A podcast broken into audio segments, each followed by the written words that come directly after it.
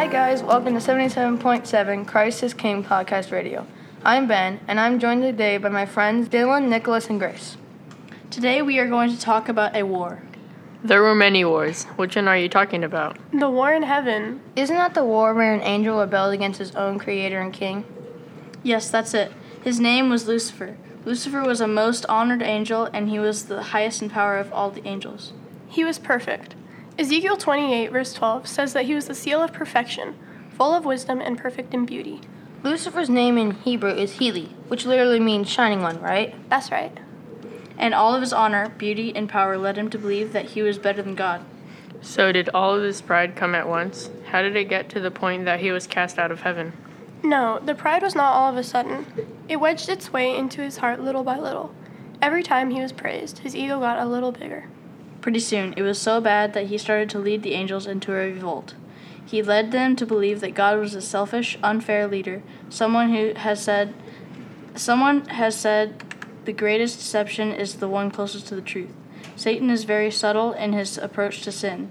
He often mixes the truth with lies, which accounts for how he persuaded so many of the angels in heaven to fall for his idea. In the same way, sin is often subtle and perhaps not as obvious as we would expect. But he was and always will be the father of lies, as John 8:44 explains. One seed of doubt or one lie can drastically change a message or situation, which in turn can impact others. The war in heaven was founded on a seemingly small, single, whispered opinion that something was not fair. It grew from there and changed everything. So I have another question. What was important to Lucifer? He wanted more power. He felt it wasn't right that Christ was in charge along with God and the Holy Spirit. He thought that he should be part of the highest government in heaven. His beauty and his influence were more important to him. When did this war begin?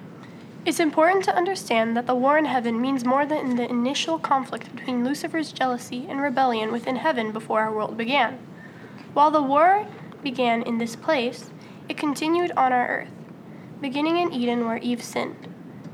The great turning point came at the cross when God really won the war. While there are still bad battles raging, God has already won the war in this great act by Jesus. Do you think Satan had regrets? No, Ellen White tells us that before the final war, as Lucifer's discontent grew at one point, Lucifer was convinced that he was in the wrong. He was that he saw that the divine statues are just and that they ought to be acknowledged. Then as such before all heaven. So, based on where we are today, he never took hold of that opportunity to repent? Yes. Would it have been possible for God to forgive him? Yes, it would have been possible to forgive him, but Satan didn't listen and vowed to never honor Christ again. And it would have been impossible to have harmony in heaven after what had happened.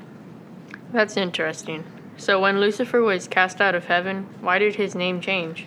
Name changes in the Bible were very important. They indicated a large change in either lifestyle, worship, and honor. They also referred to the name of character.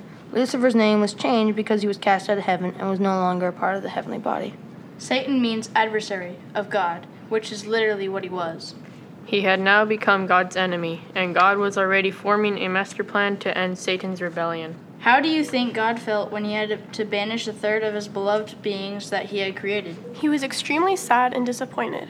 At that time, a tear formed in God's eye, and he knew that Satan would never be able to return.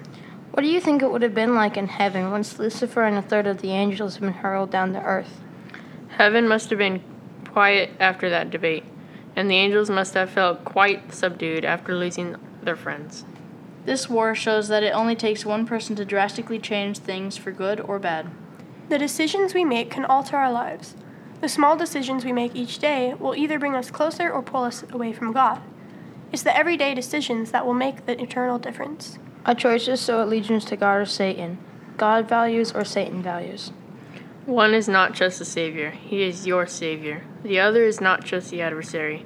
This great war is as large as the world and as small as your heart. There are only two objects of allegiance God and Satan. We might think we give our allegiance to other things, but they all come back to these two choices. There is no sitting on the fence. No decision is a decision. Can someone read Matthew 12 through 30? I'll read it.